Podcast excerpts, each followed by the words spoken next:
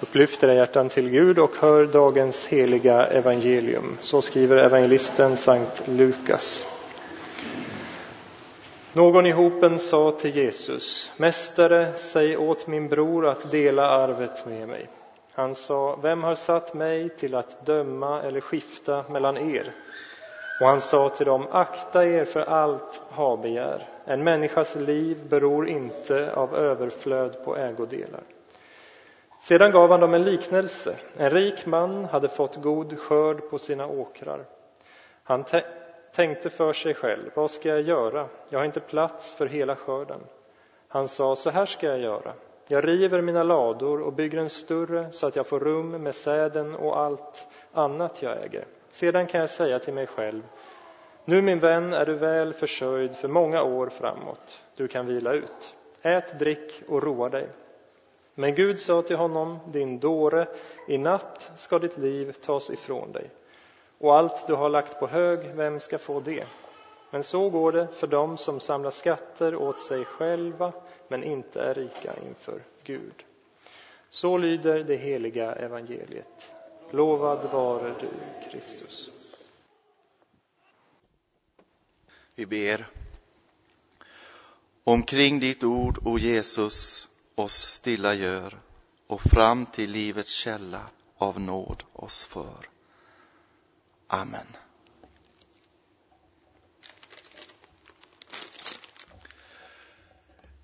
En påse bilar. Den innehåller ungefär 100 bilar. Jag har räknat tidigare i veckan. Om jag köper en sån här påse och delar innehållet i tre högar, till exempel 33 i den första, 33 i den andra och 34 i den fjärde, så kommer mina tre barn ropa orättvist! Redan innan de har stoppat första godisen i munnen. Och deras reaktion, den är väldigt mänsklig. Den är väldigt naturlig för oss. Vi har så lätt att se på småsaker, hänga upp oss på små detaljer, små orättvisor i vardagen. Och när vi gör det så riskerar vi att missa det stora sammanhanget. I fallet med mina barn och Ahlgrens bilar så missar de det faktum att de får en hel påse godis. För de stirrar sig blinda på den lilla orättvisan. Och jag tror att i vardagen så är det väldigt svårt att vårda relationer. Om vi om hela tiden det här rättvisetänkandet smyger sig på. Jesus verkar väldigt ointresserad av den här typen av millimeterrättvisa. Eh, ointresserad av rollen av att vara den som eh, skipar rätt mellan människor. Det finns flera exempel i Nya testamentet. När Marta stör sig på sin syster Maria som inte vill hjälpa till med hushållsarbetet. Eller när bröderna Jakob och Johannes retar upp de andra lärjungarna för att de vill ha bättre platser närmare Jesus. Eller när Judas klagar på att Maria slösar med dyrbar olja istället för att skänka pengar till de fattiga. Det finns flera sådana här exempel där någon vill att Jesus ska ta parti mot en annan människa, styra upp en relation. Och här i texten som vi har hört så dyker det upp en sån situation till. Mästare, säg åt min bror att han delar arvet med mig. Men Jesus gör inte det. Han tar inte ställning mellan de här två bröderna utan han frågar, vem har satt mig till domare mellan er? För det är inte därför Jesus har kommit. Jesus har inte kommit till jorden för att försvara människors rättigheter gentemot varandra. Han har kommit för att peka på någonting annat. Och för att hjälpa den här mannen som frågar, frågar för att hjälpa folkskaran runt omkring, för att hjälpa sina lärjungar, för att hjälpa oss, så berättar han en liknelse. Vi ska titta närmare på den, men först vill jag ta ett litet steg tillbaka. För liksom en orienterare som springer med karta och kompass ute i skogen lätt tappar bort sig och springer vilse om man stirrar sig blind på detaljerna så behöver vi se helheten också. Var i Bibeln befinner vi oss? Eh, jag blev så glad när jag kom in här igår i kyrkan och såg att i bänkraderna, i stolsraderna, så fanns det biblar. Det är inte många kyrkor som har det. Och då kan man inte, när man sitter och lyssnar på en predikan, eh, leta upp, men var befinner vi oss i texten? Eller om man vill hitta en parallell eller en annan text.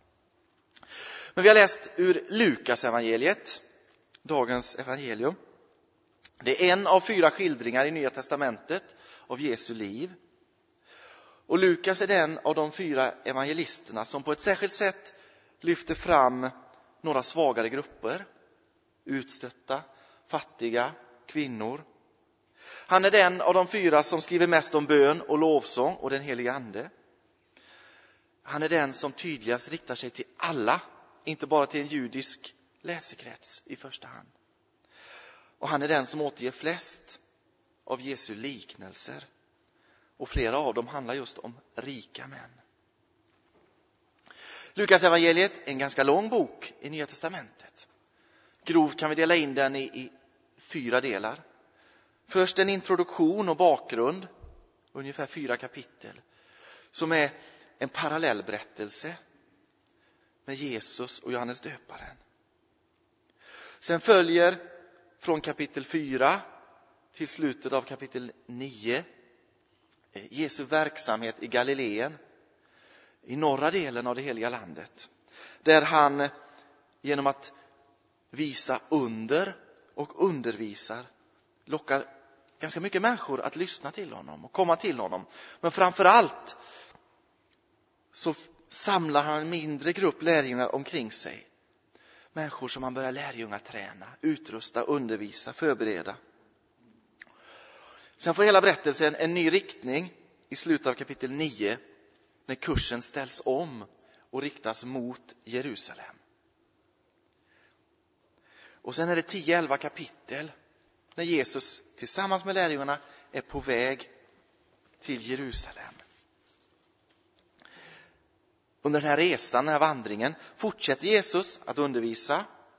Flera av de mest kända liknelserna, den förlorade sonen, den barmhärtige samarien, eh, finns, kommer under den här vandringen.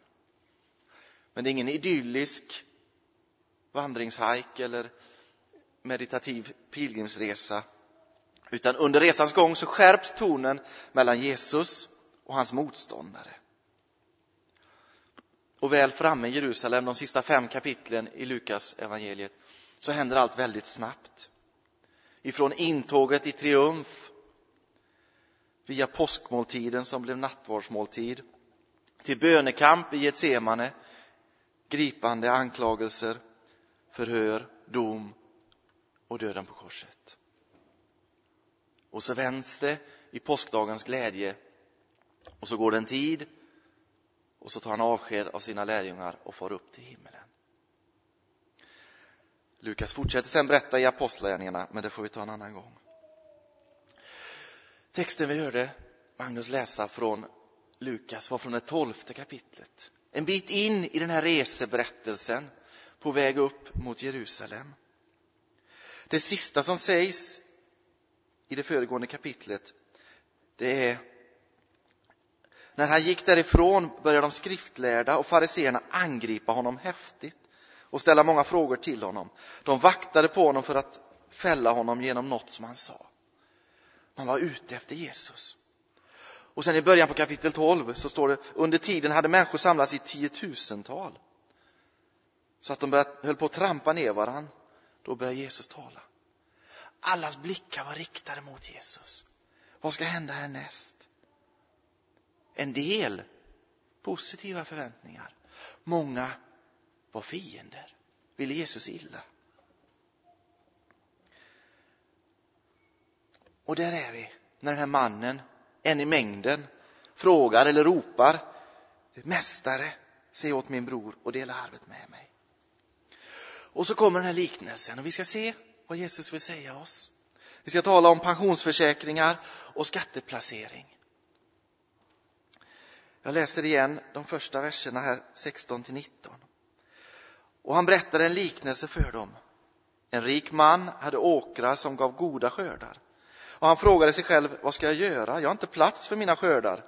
Så här vill jag göra, tänkte han. Jag river mina logar och bygger större. Och där samlar jag in all min säd och allt mitt goda. Sen vill jag säga till mig själv, kära själ, du har samlat mycket gott för många år. Ta det nu lugnt, ät, drick och var glad. En rik man, börjar Jesus. Vi har hört i alla tre texterna om farorna med rikedom. Och Lukas lyfter fram detta många gånger. Det finns faror med rikedom. Och jag vågar påstå att om Lukas, som skrev ner detta, hade stått här idag så hade han utan problem bedömt att över 90 procent av oss här inne hör till de rika. Kanske fler, kanske alla. Ur ett globalt perspektiv, helt säkert alla. Därför det, finns det anledning för oss att lyssna på vad Jesus säger. Den här rike mannen, hans åkrar gav goda skördar. Det verkar som han var en duktig jordbrukare. Vi har ingen anledning att tro något annat. Han skötte sitt arbete, han strävade på. Vi ska inte utmåla honom mer negativt, mer osympatiskt än Jesus gör. Men hur mycket han än arbetade så var det förstås Gud som gav skörden. Men vi ser inte mycket av tacksamhet hos den här mannen. Istället ser vi en egocentricitet av sällan skådat slag i de följande verserna här. Vad ska jag göra? Jag har inte plats för mina skördar. Så här vill jag göra. Jag river mina logar och bygger större. Och där samlar jag in all min säd och allt mitt goda. Sen vill jag säga till mig själv, kära du, kära själ, du har samlat mycket gott för många år. Ta det nu lugnt, ät, drick och var glad. Han är fullkomligt uppfylld av sig själv. Han går så långt så han talar till sig själv i andra person. Han är helt uppfylld av sina materiella tillgångar. Han tycker, tycker sig ha grejat sin pensionsförsäkring. Han har mycket gott för många år framöver. Och nu måste jag fråga. Nu tvingas jag fråga dig. Texten har blivit mig given. Jag predikar idag. Är du också fullkomligt uppfylld av ditt eget och ditt materiella? Är det så? Är det så för oss också? Den risken ligger nära, kära vänner. Det är så lätt. Maggan och jag, min fru och jag, eh, vi går i husköpartankar. Det är väldigt lätt att tankarna under aftonbönen istället vandrar iväg och blir funderingar kring räntor, amorteringar, värmesystem och ett extra sovrum. Det är så lätt. Och så blir man uppfylld av det. Vi har precis haft val i Sverige. Det är en fantastisk högtidsdag. högtidsdag. När varje svensk, varje vuxen svensk får rösta. Alla är lika mycket värda. Och det är viktigt det vi bygger gemensamt i samhället. Men det får inte bli det viktigaste. Det får inte vara det som vi bara tänker på, det allt kretsar kring. Studier och karriär det kan också bli något som blir så viktigt för oss att det överskuggar allting annat. Vad är nästa steg i mina studier eller vad är nästa steg i min karriär? Det finns många fler exempel på saker i vårt liv som kan ta över och bli det viktigaste. Och därför måste vi fråga oss.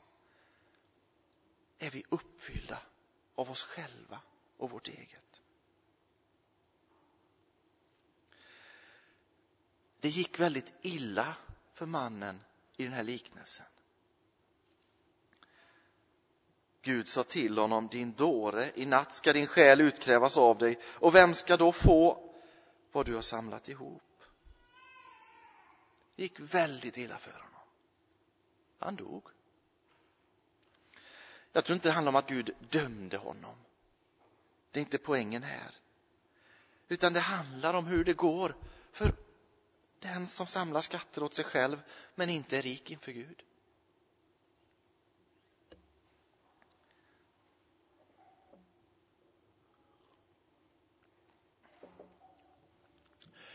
Hur många här inne pensionssparar eller har en pensionsförsäkring? Jag tror det är en hel del som har det. Andra är kanske mer som jag. Eh, jag har inte en aning. Jag får ont i magen i typ en kvart när det orangea kuvertet kommer en gång om året. Eh, men sen glömmer jag det igen. Men hur som helst, det fina med en pensionsförsäkring är att man kan få det ganska bra på äldre dagar. Man samlar liksom en skatt åt sig själv som man får tillgång till längre fram. Och det är en god idé. Jag blir glad när svärfar talar om att byta bil trots att den han har inte är mer än åtta år gammal. Det betyder ju att de inte är utblottade, mina svärföräldrar, efter 40 år som lantbrukare. Jag gläds över att mina föräldrar, som också är pensionärer nu, att de kan ta en bussresa och åka till, ner i Europa en eller ett par gånger om året. Det betyder att de senare åren inte är lika magra som de förra var. Det är bra med ett sådant sparande eller en pensionsförsäkring på många sätt. Men de innehåller ingen pensionsgaranti. Det finns ingen försäkring du kan teckna som lovar dig att du verkligen blir pensionär. Det finns ingen försäkring som kan lova att du blir 60 eller 62 eller 65 eller 67 år gammal. Det var det den rike mannen glömde. Och Gud sa till honom, din dåre.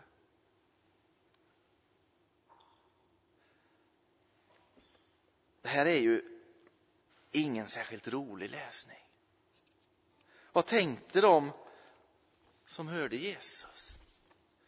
Vad tänkte mannen som hade frågat? Hur kände de sig? Hur känner du dig?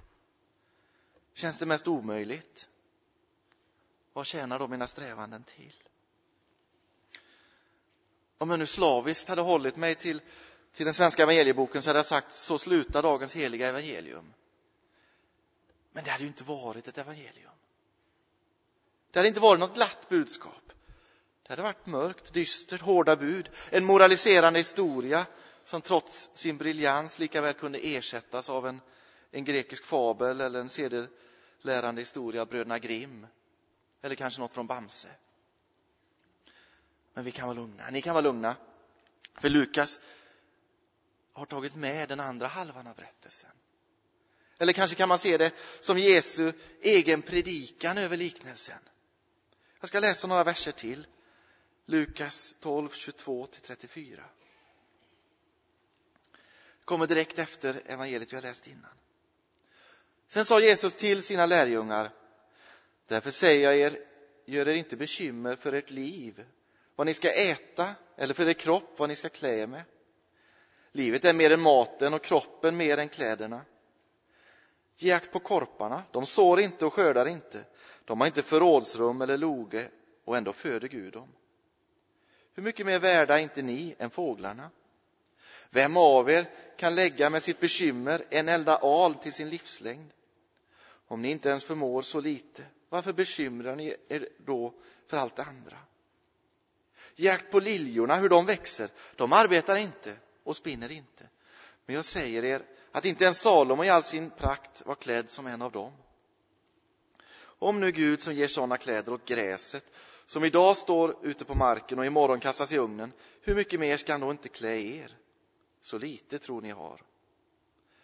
Fråga inte efter vad ni ska äta och dricka och var inte oroliga. Efter allt detta jagar hedningarna i världen, men er fader vet vad ni behöver. Nej, sök hans rike, så ska ni få detta också. Var inte rädd, du lilla jord, till er far har beslutat att ge er riket. Sälj vad ni äger och ge gåvor, skaffa er en börs som inte slits ut, en outtömlig skatt i himlen dit ingen tjuv når och där ingen mal förstör. Ty där er skatt är, där kommer också ert hjärta att vara.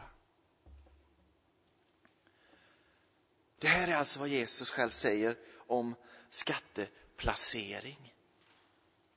Den sista versen. Ty där er skatt är, där kommer också ert hjärta att vara. Så enkelt är det.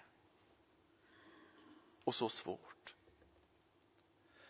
Om du med dina val och prioriteringar, med dina drömmar och längtor stannar vid det jordiska, vid det materiella, så missar du det himmelska, det eviga.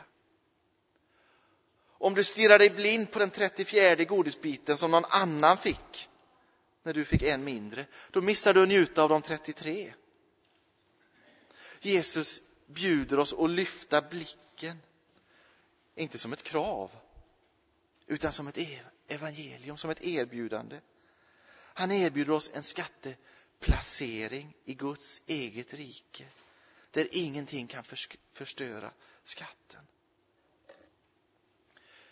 Gör er inte bekymmer, säger Jesus. Livet är mer än maten och kroppen mer än kläderna. Han uppmanar inte till en ansvarslös livsstil, men han ger perspektiv. Livet är större än det vi ser. Det är längre, det är viktigare. En vers i Romarbrevets åttonde kapitel, Romarbrevet 8.18, har blivit så viktig för mig de sista åren. Där säger Paulus, jag hävdar att den här tidens lidande väger lätt i jämförelse med den härlighet som kommer att uppenbaras och bli vår. Jag hävdar att den här tidens lidande väger lätt i jämförelse med den härlighet som kommer att uppenbaras och bli vår. Det skriver Paulus som har suttit i fängelse några gånger, som blivit piskad, som har blivit stenad, som har lidit skeppsbrott. Vi har inga löften i Guds ord om ett liv utan problem. Vi har inte något löfte att livet i Jesu efterföljelse alltid är glatt, enkelt, okomplicerat. Med harmoniska familjer, med perfekta relationer, med en spikrak karriär. Men vi har oerhört många löften om att Gud är med oss. Och vi har det här löftet att allt detta som kan bekymra oss och hålla ner oss här, det väger lätt i jämförelse med det som ska bli vårt en gång. Och därför säger Jesus, sök hans rike. Därför säger Jesus, var inte rädd, till er fader har beslutat att ge er riket. Jag sa att det finns ingen försäkring här på jorden som kan lova oss ett år till, två år till, tre år till av liv. Eller att man blir pensionär och kan njuta av det sparandet och försäkringen eh, skulle ge. Här finns det en parallell. Bibeln talar faktiskt om att vi samlar skatter i himlen. Det goda vi gör här kan få bli sådana skatter.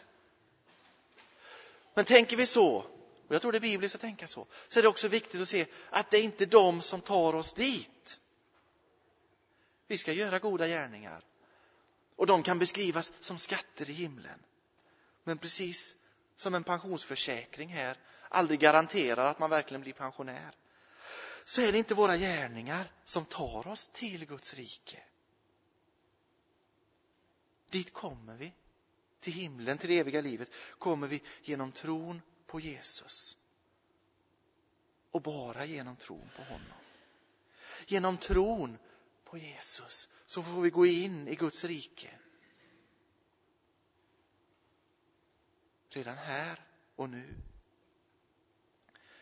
Men i fullhet och i härlighet på den yttersta, yttersta dagen.